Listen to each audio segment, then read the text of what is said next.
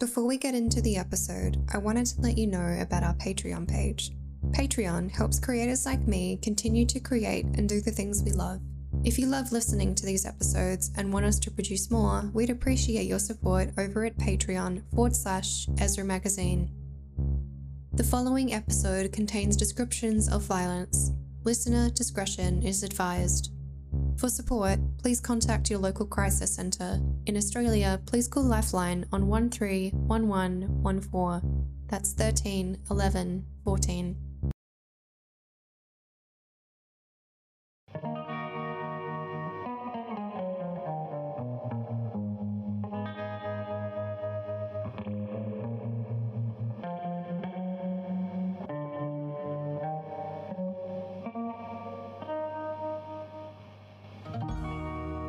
On September 1, 1934, a bull grazier by the name of Thomas Griffiths was walking his bull back to his father's farm located just outside the town of Albury in New South Wales. A small farming community at the time, Albury is located on the border of Victoria and New South Wales in Australia, with the Murray River running near it in its effort to reach the sea in the neighbouring central state of South Australia. A former frontier town, the Albury Township was once proposed to be the nation's capital. However, after fierce opposition from residents, was ultimately rejected in favour of Canberra.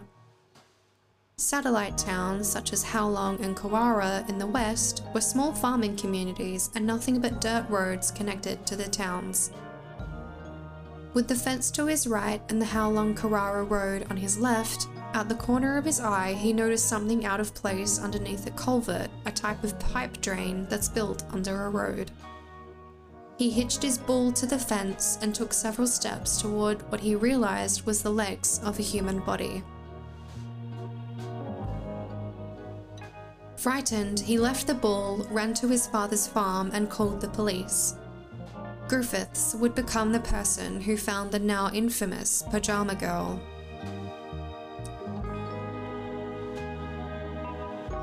When police arrived to the scene, roughly 4.5 miles west of Albury, the body of a partly burned woman was found inside the pipe. Dressed in silk pajamas, with a sack over her head to her shoulders, the woman's body was badly burned.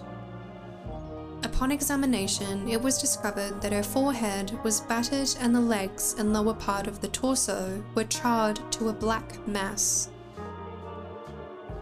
A towel was found wrapped around her head, partly burned and tattered. There were eight wounds above the left temple and a bullet wound below the right eye. Becoming more commonplace in the 30s, doctors performing the autopsy used x rays to also discover a bullet lodged in the side of the woman's neck. She was believed to be aged between 25 and 30 years old. She was described as having bobbed, peroxided hair, blue greyish eyes, and approximately 5 foot 1 in stature and of slight build. Results of the autopsy suggest the woman fought hard against her assailant or assailants. Quote, she is badly bruised and battered. The theory has been advanced that the girl was killed while asleep, but this seems doubtful in view of the nature of her injuries. In an attempt to get rid of evidence, kerosene was used as the accelerant and then her body set alight. Noticed by Griffiths, oily patches on top of water pools were discovered at the scene. Dressed in silk pajamas, doubt still remains over her identity and for a decade was known only as Pajama Girl.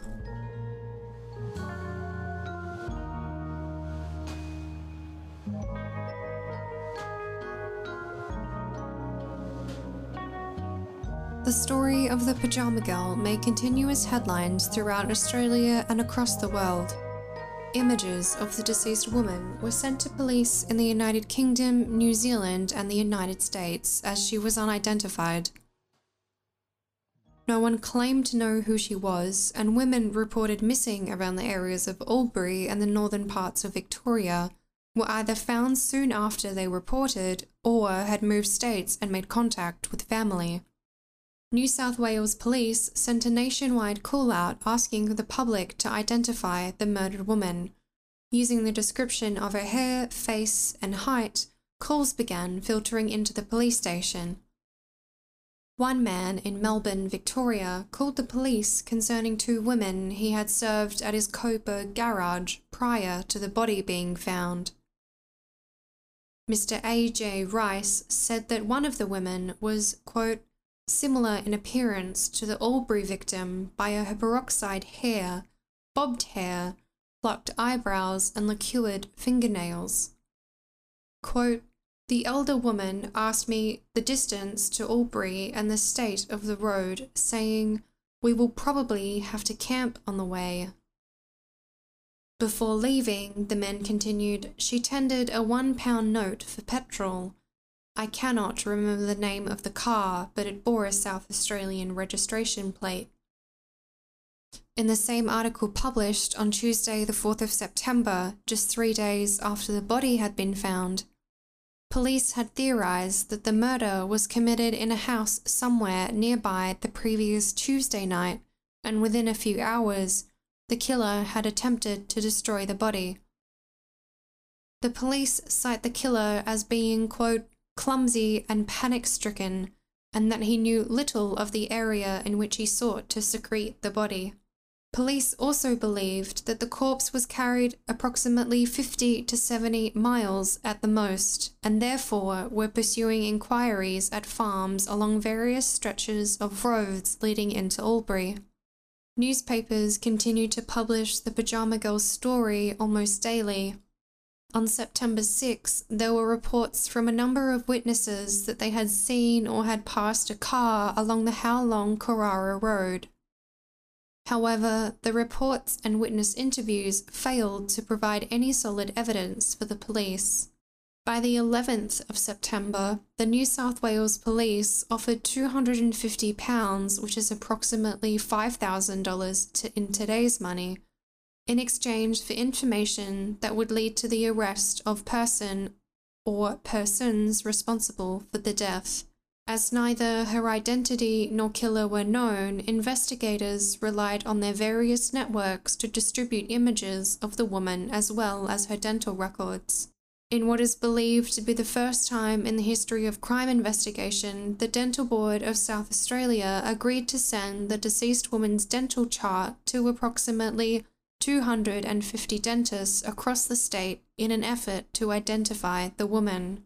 Another clue investigators had to aid them was a partly burned towel that was wrapped around the head of the victim. There were three indistinct letters inked in the towel that were stained with blood, it was a large white towel with a double red stripe at each end, with hemmed edges and no frill. The letters RCO or MCO appeared on the end. Lines of inquiry and analysis also shed light on the source of the now infamous pajamas. They were of a quote, exclusive design and an expensive material in an unusual crepe imported from the East, most likely from China. In the several days after the woman's body had been found, media released detail after detail in an attempt for someone to come forward to the police. By the 13th of September, after 10 hours of work, her body was embalmed to preserve it more or less indefinitely. In a first for Australian police, a plaster cast of the victim's face was also taken in an effort for the public to identify her. She was eventually transferred to Sydney University and placed in a zinc lined coffin and in a bath of formaldehyde in an effort of identification by the public. Ultimately, though, no leads, evidence, or progress was made to identify the woman or her killer.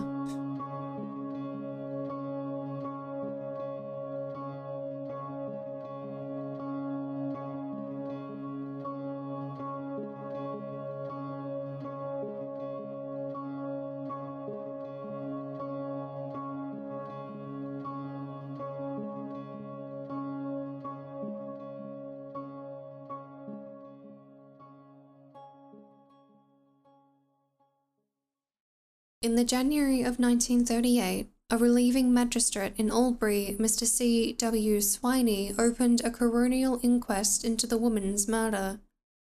Present at the inquest was the man who had found the woman, Thomas Griffith. Quote, I had driven by the culvert about a week previously, and that was the last time I remember being in the vicinity. I did not see the face of the dead woman, but was shown a photograph, and she was no person that I knew, Griffith concluded. Also present at the inquest was a doctor by the name of Leslie Woods. Dr. Woods, upon examining the body, found the bullet lodged in the victim's neck. He also stated that he believes the injuries to the head were caused, in his opinion, by a heavy and possibly a blunt instrument such as a tire lever. Detective Sergeant McRae, one of the investigators responsible for the case, said that even though extensive inquiries had been made by police, quote, we are unable to place any information before this inquiry about the exact time or place she met her death. McRae goes on to say that it is his opinion that the body had been placed in the bag before rigor mortis had set in, and judging from the position in which the body was found, he was convinced that the dead woman had been carried some distance in a motor vehicle before the body was placed in the culvert. Quote, It is also my belief, he continued, that she was placed there by someone without a knowledge of the district. Although an attempt was made to burn the body, he continued, there appears to have been very little effort made to conceal it, as the culvert is on an open, much used road surrounded by flat country. The inquest also revealed more information about the potato type sack, her pajamas, as well as the towel that was found wrapped around her head. Detective McRae said that infrared technology revealed the letters D A L M and the burnt portion of the sack contained the letters O R E. This, he believed, is referring to the Dalmore district in Gippsland, which is in Victoria, and was not an uncommon sack at the time. Her pajamas were green and cream in color, but infrared technology didn't reveal anything of note. The towel of Japanese origin was most likely imported to Sydney and Melbourne in 1933. The Laundry Owners Association of both Victoria and New South Wales were contacted, but the initials RCO or RMO had no association. By March of 1938, the inquest and police investigations all but dropped out of the news cycle, bar a few new clue hopes to reveal identity headlines here and there. However, none of the leads, true or false, helped police.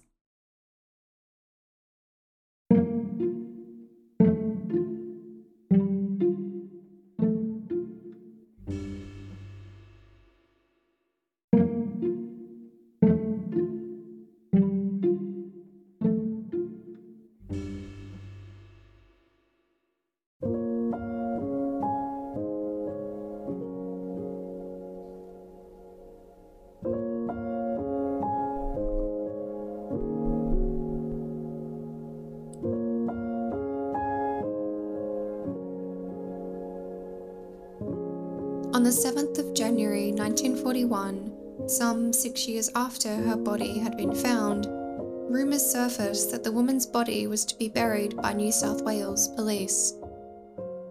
She was still laying in a bath of formaldehyde at Sydney University.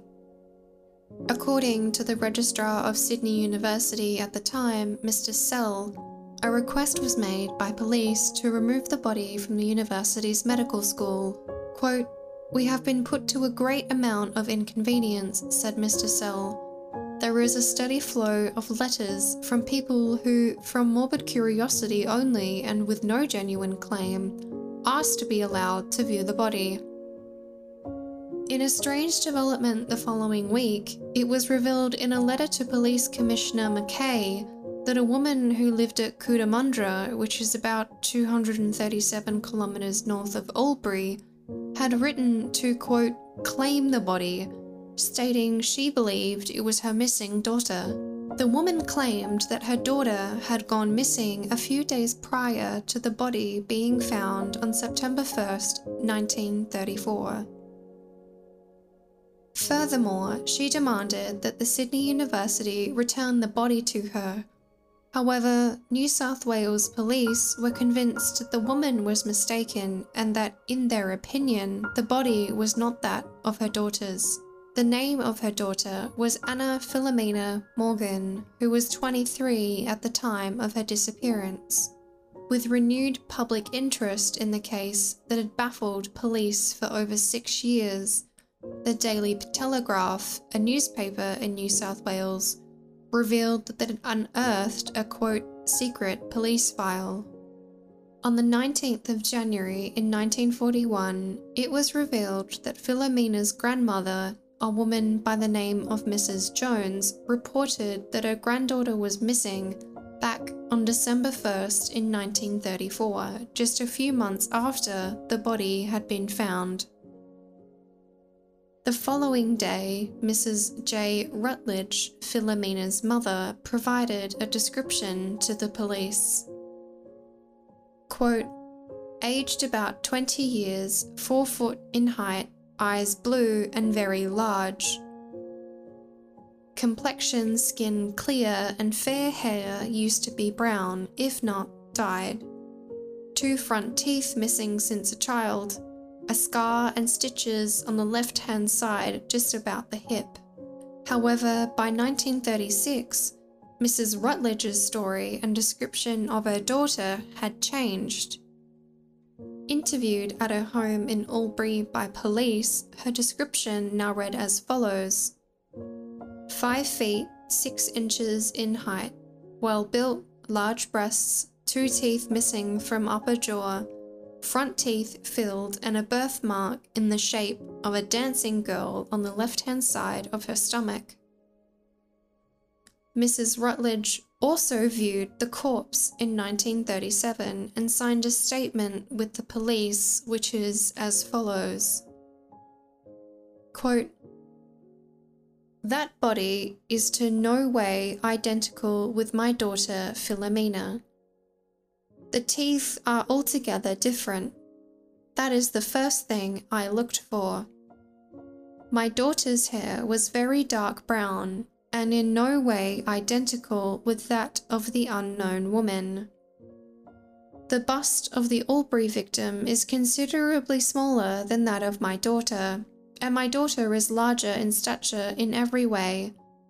My daughter also has a distinct scar high up above the stomach on the right hand side of her body. In a public response to the letter, the police department stated that they would not hand over the body of the deceased woman, still floating in a bath of formaldehyde. The police official also stated that Anna Philomena Morgan's name was, quote, not a new one.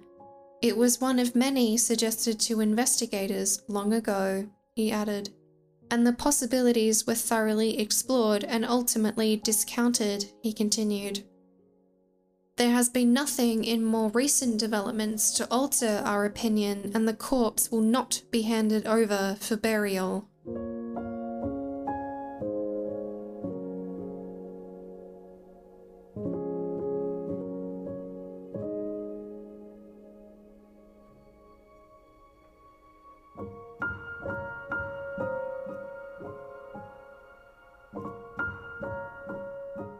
Due to the public statement by police, solicitors on behalf of Mrs. Rutledge, Anna Philomena Morgan's mum, issued a writ, which is a type of legal demand, via the Supreme Court to demand the victim's body, citing that Mrs. Rutledge had evidence proving the remains were Anna Philomena's. However, with the war raging in Europe and most preoccupied with Australia's war efforts, the case once again dropped out of the news cycles, reappearing a few months later when, on the 11th of June 1941, the Main Roads Boards of New South Wales decided to demolish the culvert to realign the main road. Located approximately 7 kilometres or 4.5 miles from Albury, the culvert on the side of the Howlong Road became a sensation. Dozens of people flocked to the area, stopping by to see the place where the pajama girl was found. The decision to demolish the culvert was due to a necessary realignment of the main road between Albury and Howlong. However, when workers of the main roads department began to dismantle the culvert, a man arrived and placed a crucifix thereon, suggesting that the crucifix would be a quote, fitting memorial of the murder. The workmen didn't pay much attention to the incident at the time, but later thought that the strange conduct by the man was worth a phone call to the police. However, by the time the police arrived, the man had disappeared. Ten days later, the body of the murdered and unidentified woman was removed from Sydney University.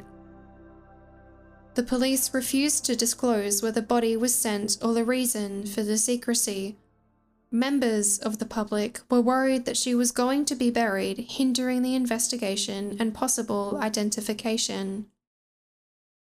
According to the Daily Telegraph, only four police knew where the body was hidden the Commissioner, Mr. McKay, the Superintendent of Detectives, Mr. Matthews, and two detectives that moved the body.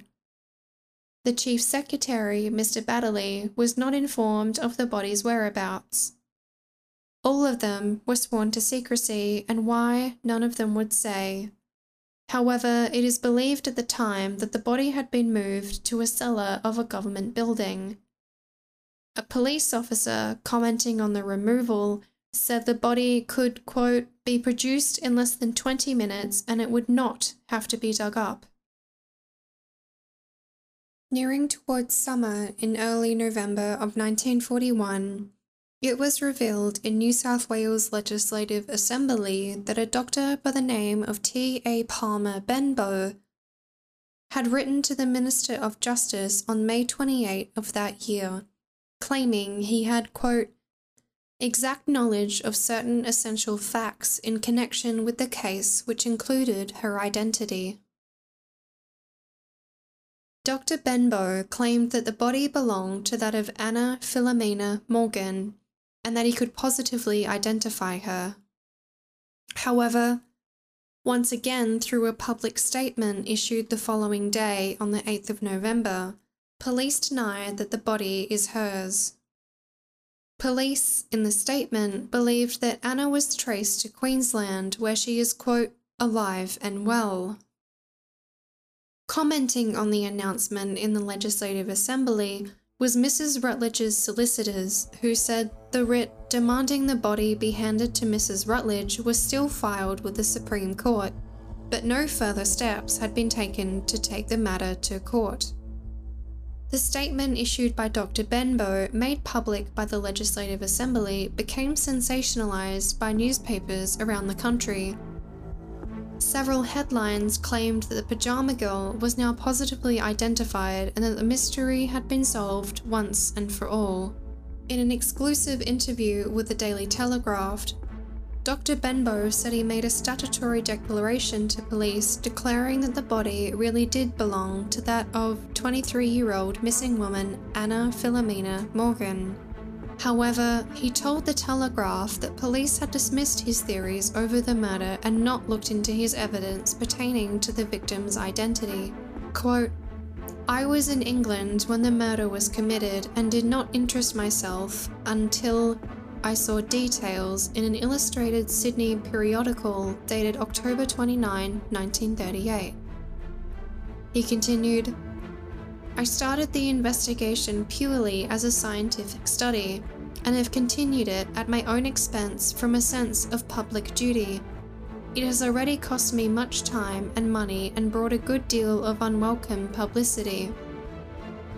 My only concern now is the need for an impartial, non departmental inquiry into the evidence I have gathered. So far, this has been refused. He continues I did not start to collect evidence on the identity of the pajama girl until after the police had rejected my theory of how and where the murder was committed. After extensive inquiry, I located Mrs. Rutledge of Bomaderry, mother by a previous marriage of Anna, born August 10, 1911. Mrs. Rutledge asserts that Anna Morgan, missing from home since 1930, is the pajama girl, and all my inquiries since confirm her claim.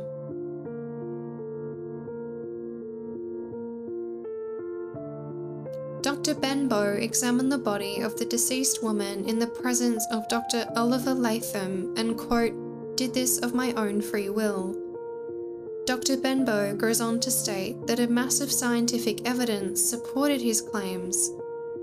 Measurements of photographs of Anna Morgan and the pajama girl, both from the same angle and on the same scale, revealed 19 anatomical correspondences which established the photographs were of, quote, the same girl.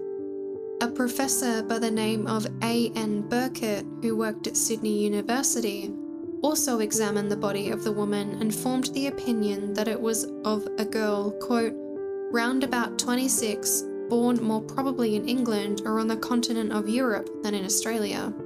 Anna Morgan's mother, Mrs. Rutledge, was from South Africa and of Afrikaner Dutch heritage, and her father was an Australian man. Furthermore, a cast of the pajama girl's teeth shows dental defects which can be seen in photographs of Anna Morgan. Accurate measurements of photographs shows the defects to be in identical places in each case. Quote, since satisfying myself that the pajama girl is Anna Morgan, I have traced the girl's movements just before September 1st of 1934. And there is evidence that she was in or about Albury at that time. He continues, in view of these facts and many other details which I have had to leave out in this short summary, can anyone doubt the need for an impartial inquiry into my claims? Mrs. Rutledge, also interviewed by the Daily Telegraph, said that she, quote, is certain that the pajama girl was my daughter, Anna Philomena Morgan. After so many years of anxiety, I welcome the prospect of a proper public inquiry at last.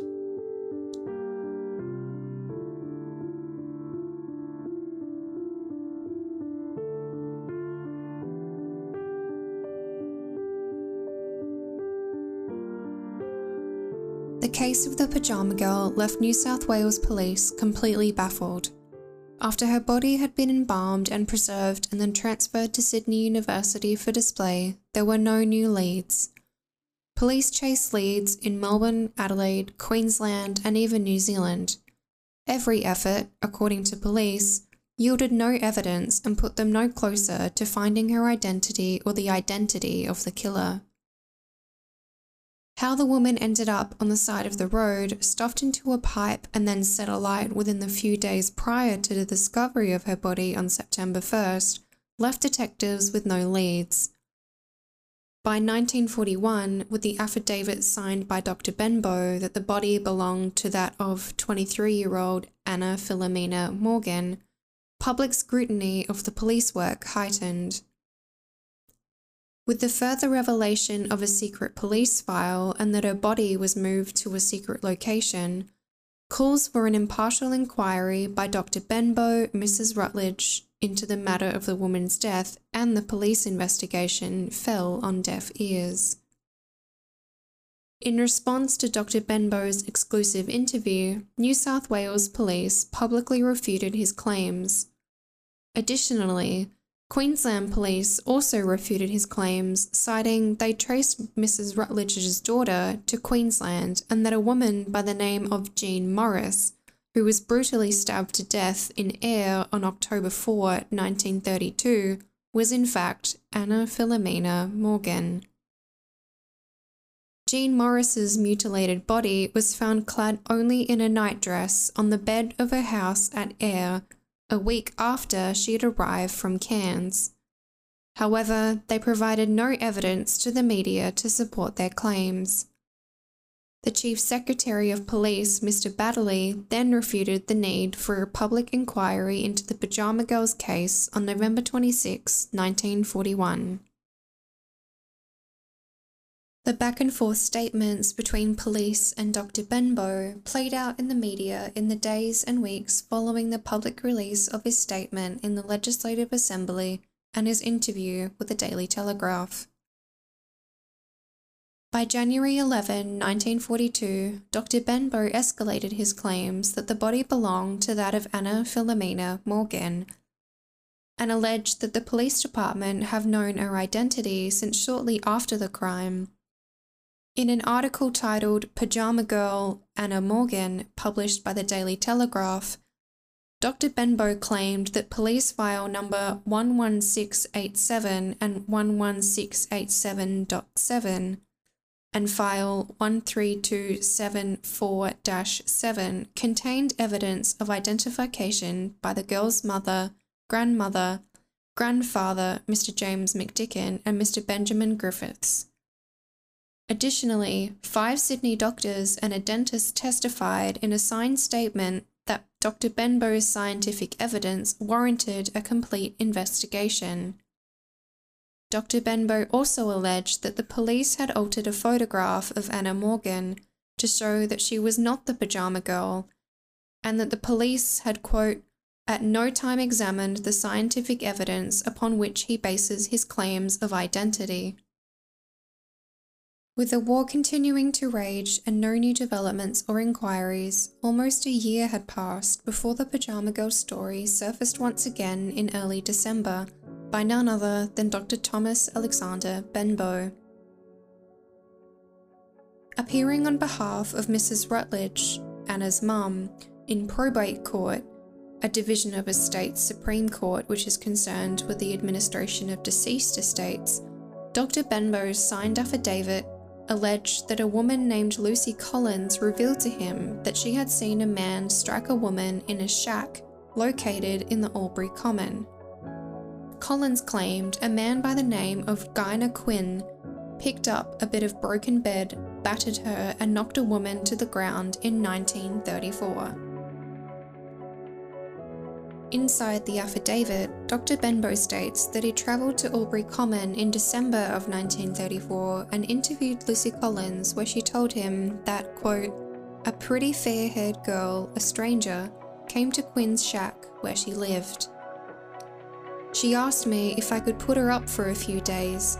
She seemed to be tired and hungry.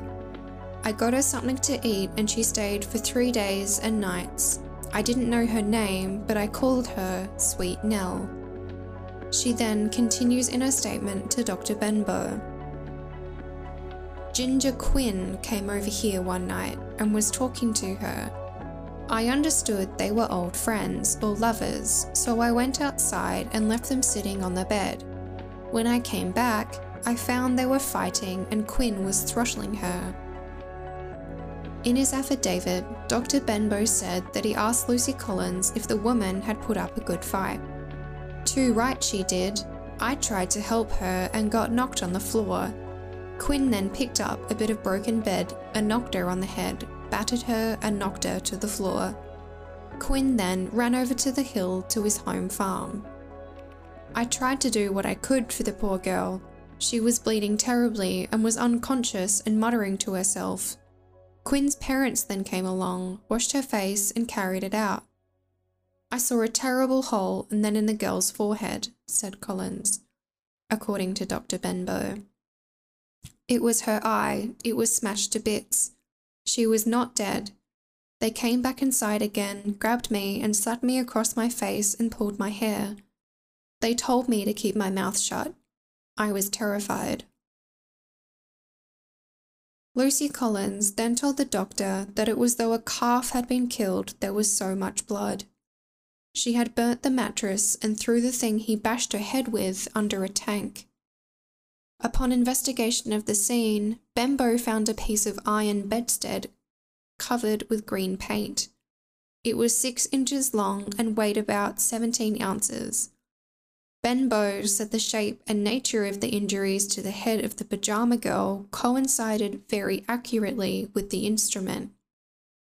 it had also shown blood reactions when submitted to a scientific test. Under a microscope, he had found hair from the head flattened and split as would be done by a heavy blow. A minute fragment of green paint had then forced into the fibre of the hair. In December 1941, he showed a photograph which had been identified by Mrs. Rutledge as that of her daughter to Lucy Collins, who said bitterly, That was the girl who came to my shack. In Lucy Collins's trunk, he found a white silk belt which Mrs. Rutledge identified as one she had given to her daughter. On a rubbish heap 300 yards away from Quinn's shack, he found a crystal earring, a piece of fabric, and a small brown suitcase. Then he also found a small comb and was identified by Mrs. Rutledge as belonging to her daughter. Producing the measurements of the photographs and by exact observation of anatomical structures, he states Beyond any doubt, Anna Philomena Morgan is dead and is the Albury murder victim. However, the probate judge, Mr. Justice Nicholas, said he was not satisfied that identification had been established and added that he would forward all the papers concerning the case to the Crown Solicitor for him to decide what further steps might be taken in the criminal jurisdiction. Following the dismissal of Mrs. Rutledge's claims to the probate court, a strange turn of events occurred by which the Goulburn Evening Post, a local newspaper, publicly challenged the New South Wales Department of Justice to reopen the case of the Pajama Girl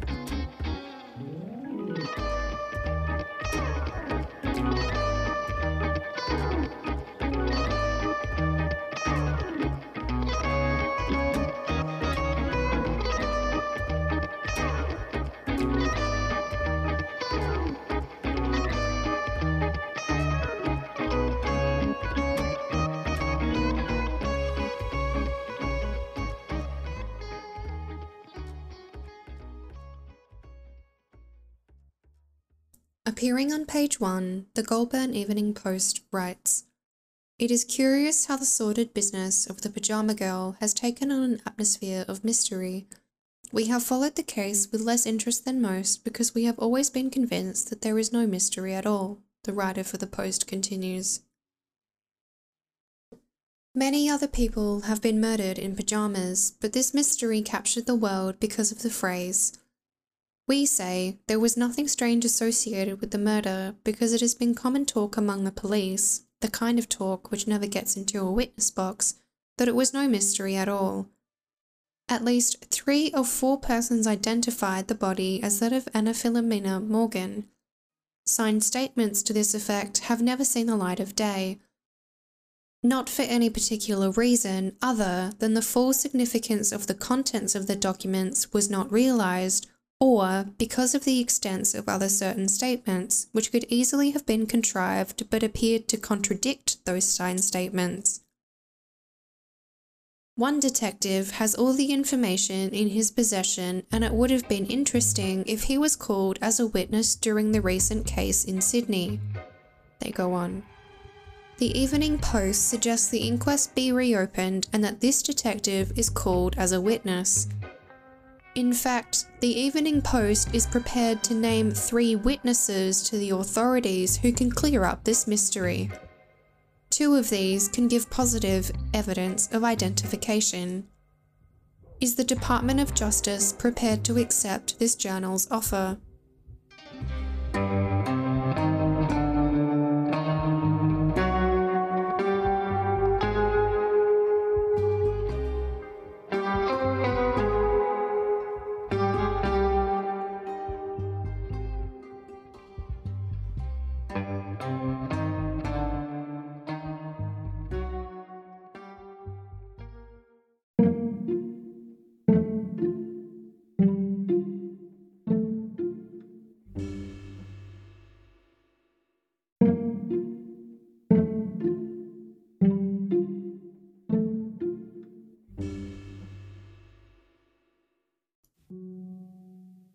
Following the newspaper's threat, it was revealed on January 06, 1943, detectives in Sydney opened an inquiry into the pajama girl, eight years after her death. Detective Inspector Morgan and Detective Sergeant Ramis made their way to Albury to re establish an investigation into the woman's murder back in late August of 1934. By April that year, the detective submitted a report to the Attorney General claiming that Anna Philomena Morgan was not the pajama girl. They also state no young girl had been battered in a hut in 1934, as alleged by Lucy Collins in a statement to Dr. Benbow. In a statement to the media, Attorney General Captain Martin had directed no further action was called for in the case of Anna Philomena Morgan. The following day, it was then revealed that the pajama girl's body had been buried in a secret location, but was still accessible to the police. The Pajama Girls case was now once again lost to the archives of unsolved murders. In an all too familiar statement by the police, they alleged that inquiries would continue. Public pressure towards the growing list of unsolved crimes in New South Wales continued to grow due to, quote, failure to get results. However, in a mother's persistent will to bring home her daughter, on the 24th of June, in now in 1943, Mrs. Rutledge applied to the Full Court of New South Wales for a new coroner's inquiry. Following several unsuccessful attempts to retrieve the body of which she believed to be her daughter, whether by some mistake of the police or for some other reason, it was stated to the coroner by a detective that the body had been identified by several people as that of Anna Philomena Morgan, but that she was still alive. Evidence put before the coroner that Miss Morgan was still alive was false. Mrs. Rutledge, he said, had missed her daughter some time before that and had contacted the police and taken them to a photographic studio where a copy of a photo of her daughter was obtained. Police had later taken a copy of this and returned it to Mrs. Rutledge. When they received the photograph, it showed the girl with a full set of teeth, but when it was returned to Mrs. Rutledge, it showed her with one tooth missing. We think the facts in this case are so startling. That is, in a matter in which the state full court should act. Refusing to open the inquiry into the Albury pajama girl, the State Full Court today, quote, ordered that the papers be forwarded to the Crown Solicitor. Quote, a considerable body of evidence has been submitted to this court which points to the girl being in fact the daughter of Mrs. Jeanette Rutledge of Bomaderry, said the Chief Justice Sir Frederick Jordan. Other evidence suggests it is probably the killing that took place near where the body was found, and that the police theory advanced at the inquest that the body had been transported a considerable distance by car is in fact incorrect. Later, it was revealed that the Detective Inspector Morgan, who worked on the Pajama Girl case and prepared the report for the Attorney General, would be transferred to the Kogarah district and therefore off the Pajama Girl case. However, by the 2nd of July, the full court once again refused Mrs. Rutledge's request, and headlines in the newspapers ran with Pajama Girl closed. In response, Mr. Frith, who was a part of the Legislative Assembly in New South Wales, once again requested that the state government reopen the case. But due to the Attorney General stating that there was no further action required, newspapers at the time speculated that a reopening of the case was more or less out of the question. The decision not to reopen the case at the request of Mrs. Rutledge made headlines again for several days after. Newspapers across the country speculated why the police and the court had decided not to reopen the case. One Albury paper wrote Quote, Here the question arises what would the police, in their search for the criminal, gain by any or all of the acts alleged against them? Murder is a capital offence, and it would be an evil thing for the community if it were ever established that the police concerned of the apprehension of the culprit had waned anywhere in their investigations. Allegations are not necessarily unfounded always, and, on occasions, are made by people with the best of intentions. Sometimes they become facts, but as required by law, they must be examined carefully and without prejudice. As the full court of New South Wales disagreed to reopen the case, the Pajama Girl's identity and killer's identity would rest once again with the coroner, whose last inquiry was in 1938. As Mrs. Rutledge's counsel suggested, it was still incomplete and inconclusive. Despite calls to reopen the case by the newspapers, members of the public, Mrs. Rutledge and her solicitors, Dr. Benbow and a Mr. Frith, the case faded away within the headlines. Until, on an idle Monday on early March 1944, a breaking story would appear across the front pages of nearly every East Coast newspaper.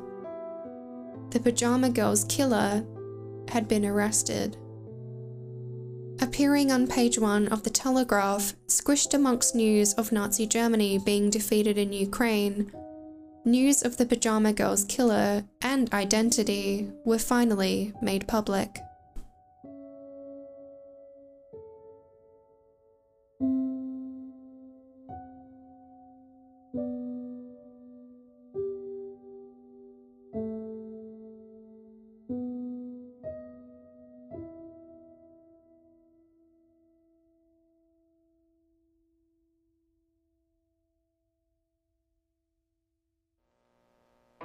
This episode was written, produced, and narrated by the host of Ezra Magazine.